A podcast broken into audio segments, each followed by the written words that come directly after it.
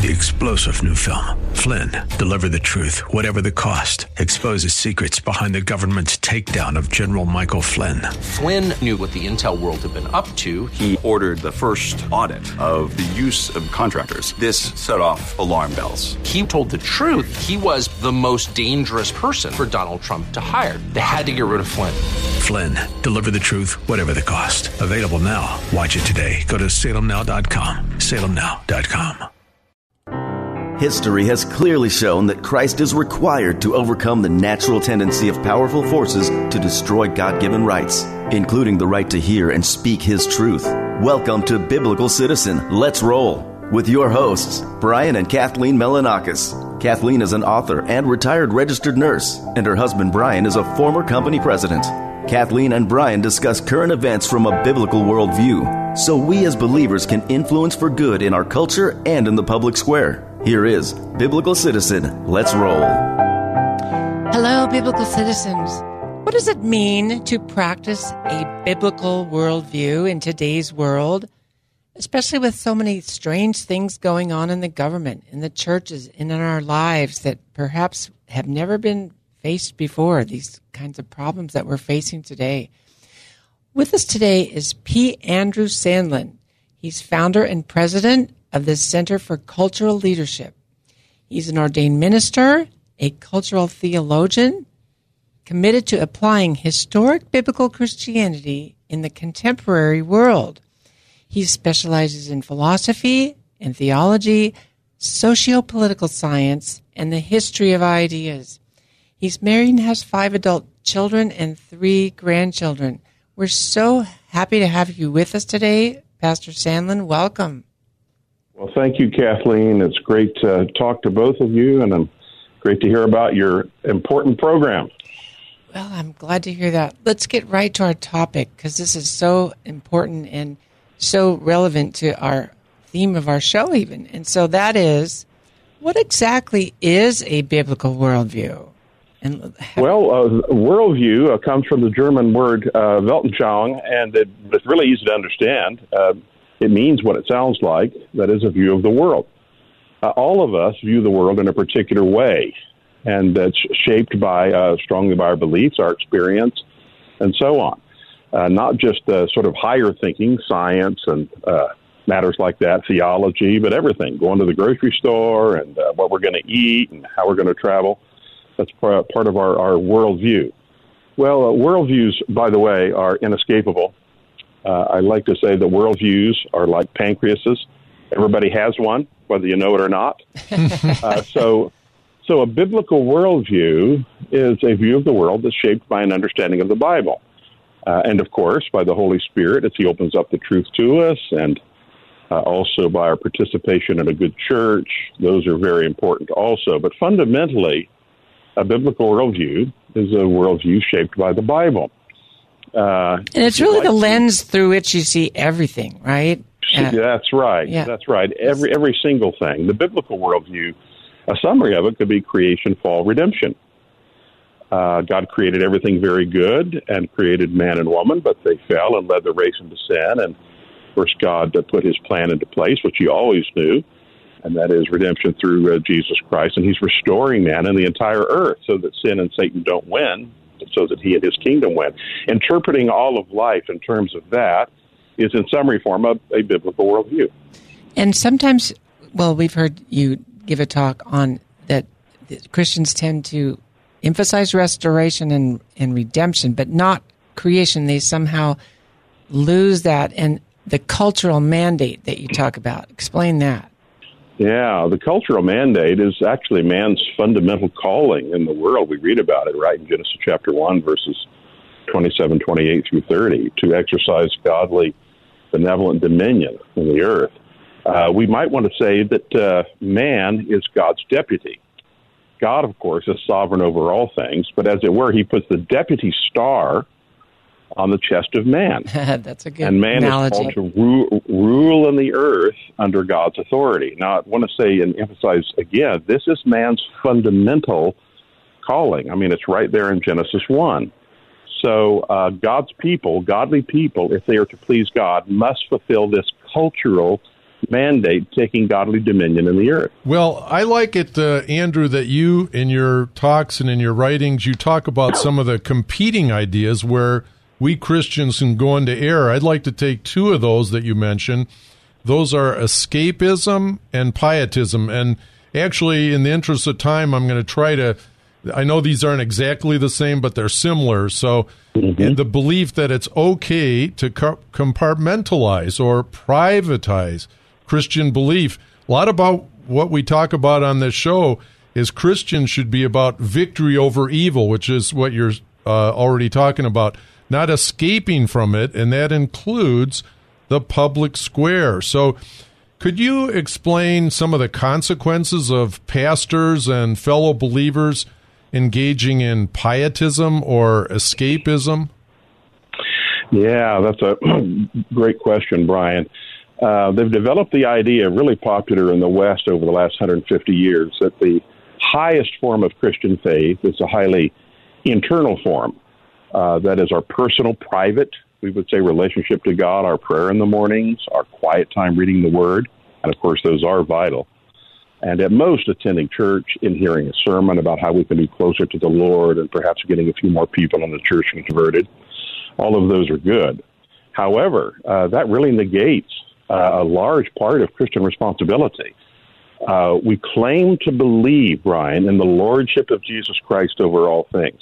If you ask a Christian, is there any area of life over which Jesus is not Lord? Presumably, they'll say, well, no, I guess Jesus is Lord of everything. But if they're pietists and quietists and privatizers and on and on, they don't really live that way. And therefore, to apply the faith in education and in politics and in science and in issues like uh, abortion and so called same sex marriage and the LGBTQ agenda and so called Build Back Better and socialistic schemes and the um, uh, economic lockdowns, COVID economic lockdowns, and the enforced political vaccine mandates. And of course, I could go on and on, couldn't I? They will yeah. say, well, I'm glad that there are folks out there like Brian and Kathleen. I'm glad some folks do that, but that's not really what being a Christian is all about. The true Christians are concerned with sort of a private, warm, personal relationship with God. But I would like to say that from Genesis 1 and the rest of the Word of God, that these latter things we talked about are just as important as the former. God put us here to be deputies on the earth, and if we're not fulfilling those obligations, then we're not being the Christians that He's called us to be. We really agree with that. And it just goes along with the saying, all it takes for evil to triumph is for good men to do nothing, and that's what we've seen. So if if Christians are hiding in their churches and just being pietistic and and having warm fuzzy feelings, that is not the Christian mandate, and evil will triumph. And so you talk about victory over evil, and of course the Scripture says overcome evil with good. Uh, so just talk about that a little bit. Yes, that's. Uh it's very interesting that some of these same Christians, uh, well, all of them believe in the importance of Christ's death. He died on the cross for our sins. But if we read Colossians 2, for example, and in Hebrews 1 and Ephesians 1, don't have time to go into all of the text, you can look them up. He didn't only die to take away our sins individually, to take us to heaven. He died actually to reverse what happened in the Garden of Eden. Well, what happened in the Garden of Eden is man and uh, man and woman, Adam and Eve fell, and they plunged the entire human race into sin. And of course, that brought all of creation, though creation itself didn't sin, it colluded with man. So the creation itself is under a curse. Well, what the cross did is definitively turn back the curse, and gradually in history, with the expansion of Christ's kingdom based on his atoning death and resurrection that curse is being turned back. But if you are a quietist, a pietist, a privatizer, you will limit Christ's death, the effects of Christ's death, to sort of individual soteriology. Soteriology is salvation doctrine. That is, that Jesus died just to save me and save a number of others, and we'll all go to heaven when we die. Well, it's true that we will, but we have a responsibility on earth to extend his kingdom rule. And that's what's missed by a lot of Christians today. Yeah, we need we need pastors, we need theologians to apply discernment and and believers, fellow believers as well. Now, in one and the hard work talk, of thinking, the hard work of thinking that it takes. So, in one talk we heard you give, Andrew, you say that, and this is really going to touch on some folks uh, may be a hot button, but you say that Democrats used to have some ideas in line with God's word, and I agree with that. But today, their platform and policies are pretty much actively opposed to Christ. Could you elaborate Boy, on that a little yeah. bit? Yeah, that's true. I'm old enough to remember. I was just a child when uh, during the JFK presidency. But if you think about him, obviously a very flawed man, but he was pro-life and he was pro-family despite his own personal sexual failures. Nonetheless, he believed in the family and he believed as a Roman Catholic in in protecting life. He even believed in tax cutting. Yeah. Well, today the today, and there are other Democrats, by the way. Um, today, the Democratic Party is wholly given over to economic socialism. It's wholly given over to uh, Black Lives Matter, which is not about making Black Lives Matter, but it's pushing a, a neo-Marxist agenda. Wholly given over to uh, sexual perversity and uh, androgyny and such like things like that. Wholly given over to these oppressive statist lockdowns. So it is not possible, in my view, and I'm willing to be corrected here, to know of, uh, I don't know of a single national or even state Democrat, prominent national or state Democrat that doesn't support those views. I mean, the Democratic Party is wholly given over to apostasy, which is not to say all of the Republicans are fine. Right. It's just that there there is a basis of biblical truth among some in the Republican Party, not in the Democratic Party. So it seems to us that Christians really should be actively opposing these anti-Christian mandates and dangerous things that are in our culture now. It's hard to even know which things are most important to impose. You know, some say we got to protect the freedom of speech. That's the most important thing because with that, without that, we lose everything else, including the chance to preach the gospel. And then, you know, there's these medical freedom mandates that are, yes, you know, dangerously hurting people too, and causing them their jobs or even forcing, their lives. Forcing little so, kids to get vaccinated, oh, or yeah. they don't get to go to school. So, so um, yes. and then there's so many other uh, other things: the family, education, election integrity. I mean, it's almost hard to set the priority. What do you think? Yeah, good question. I think the key here, the principle in the Bible and Paul's epistles, is there's one body but many parts. So each role has a part to play. So some groups will be, um, be more gifted in uh, defending uh, medical freedom, some in specific legal freedoms and the freedom of speech in the church, and some on issues opposing uh, the LGBT agenda and pressing the family, some standing for pro life. So everybody has a gift. My main point here no single Christian or organization can defend everything, but all of us should be standing for the truth in the public square somewhere. Absolutely, I and that's what we say. That. we gonna, we yeah. say to pick one cause and really get involved in that's that. Right. I want to continue right. with that after our break, but this is great stuff, Andrew. We'll be right back with Andrew Sandlin, founder of the Center for Cultural Leadership. There is more Biblical Citizen. Let's roll. Still to come on K Praise.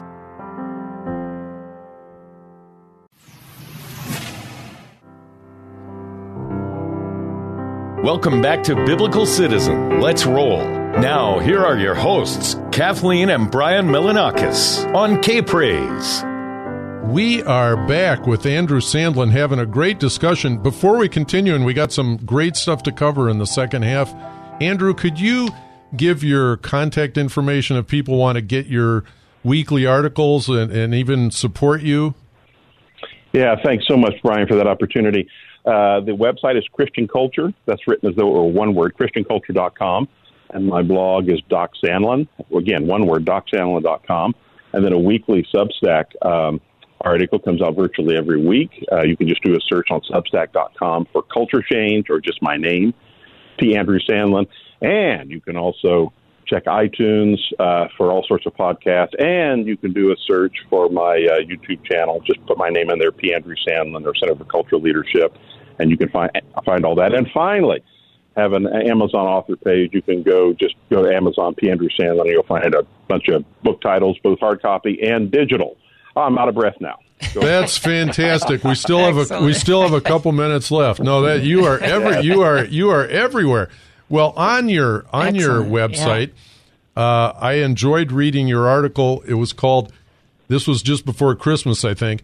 Your lunch isn't free, but market should be. And what I really like about that, and I think this is missed by so many of us, you know, who consider ourselves conservatives and free market proponents, what we miss talking about is the moral superiority of a free market system. You state economic systems aren't basically about charts or numbers, but about human life and specifically about the kind of humans we should be. So I found that intriguing. Could you talk about Brian that a little bit? I majored in economics, by the I way. majored in economics, but I oh. didn't. I didn't. We didn't study that one. We didn't study that part of it. So could you elaborate the on that a little bit? Yeah, that's right. Well, a lot of the critics of the free market say that, well, the problem with capitalism, it just appeals to greedy people, and all people care about is just making money, and they don't care about other individuals. And uh, sadly, a lot of capitalists defend it uh, totally, that system totally on utilitarian grounds. Well, it just creates money, uh, which people need. Well, that's true, but the fact is, if you'll think about it, Genesis 1, we talked about the cultural mandate. Man needs a great deal of freedom in order to execute that mandate. Well, that includes economic freedom. He has to be able to use resources. I think at a more fundamental level, though, if you think about it, essentially capitalism is based on this premise if you do something good for me, I'll do something good for you. Socialism is unless you do something good for me, I'll do something bad to you. That's a good Yeah. comparison. Yeah. it is. Capitalism forces cooperation.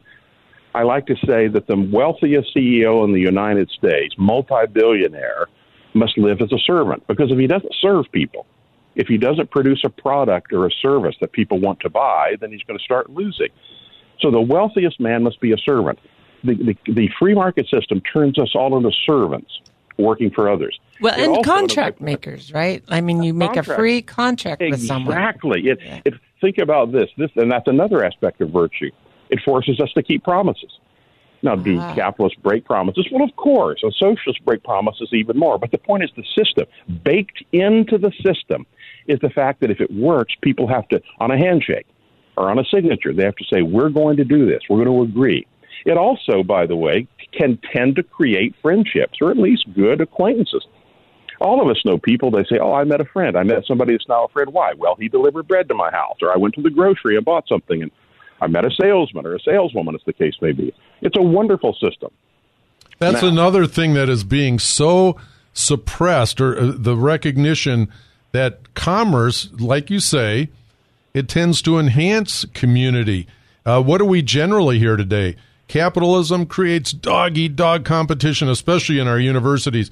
It turns people into rivals with each other, but that's really trying to emphasize really a, a, a dark side, isn't it? And can I say something about technology? Technology is is interfering with human relationships that we used to have. Like you just order something uh, from a meaningless website that you don't know the people.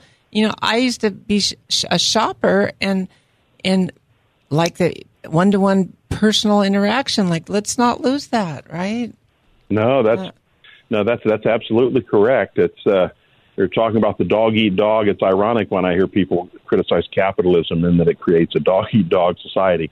If you want to see a dog eat dog society, check out the old Soviet Union or communist China. That's where people are constantly reporting on one another, turning on one another for every last scrap. The free Yeah. market system d- tends to generate wealth, and wealth is a good thing. Can wealth be misused? Of course it can.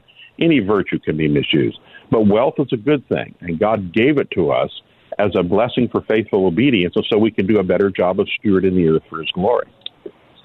And I think of socialism as just legalized theft at the point of a gun. I mean, Well, I'm, I just, is. I can't believe I haven't, I wasn't planning on mentioning this, but I'm reading the famous book Gulag Archipelago. I've never read it before. I've just read about it, but it's frightening. First of all, it emphasizes that no man is not basically good. The Bible was right about that. Funny thing. Because it wasn't just Stalin, it wasn't just a few people at the top. What was shocking is that system created hundreds of thousands and even millions of local petty tyrants that committed Yes. unspeakable brutalities against people they knew in their own towns. And any system that can create that kind of hell can't be coming from anywhere else but the uh, father of lies. Now that's true, and uh, even in socialistic systems that are more quote benevolent in Sweden right. and elsewhere, still there is a degree of malevolence in that system, and uh, it's it's based on a number of fallacies. One of them is that uh, a centralized power, a few smart guys or gals, can get in a room and decide what prices should be. They can decide how the economy should be rigged. But the problem is one of human choice. I can't predict. The smartest people in the world in one room can't predict the economic decisions you and I are going to make a week from now. They can't predict what we're going to be willing to pay for a gallon of milk. Only we can do that at the point of sale. And that's what the free market's all about. It's multi trillions of decisions around the world every day for people. That's what socialism tends to try to avert, and that's how it destroys human life.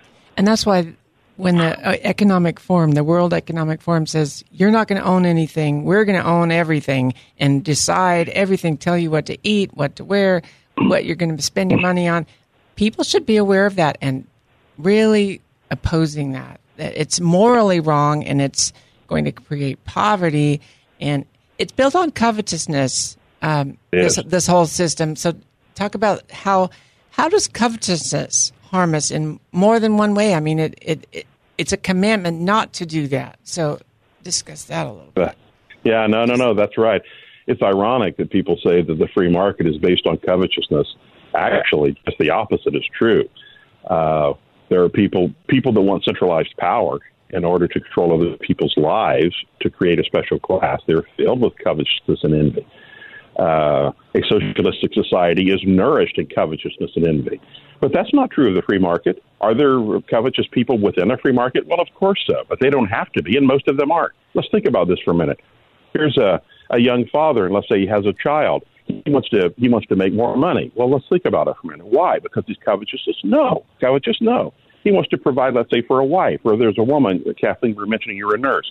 Maybe there's a, a single woman that she needs to support herself. She's not covetous. She wants to take care of basic needs and perhaps give to her church or to others. That's not covetous, no. the desire to make more money. But in socialism, it's rooted in covetousness.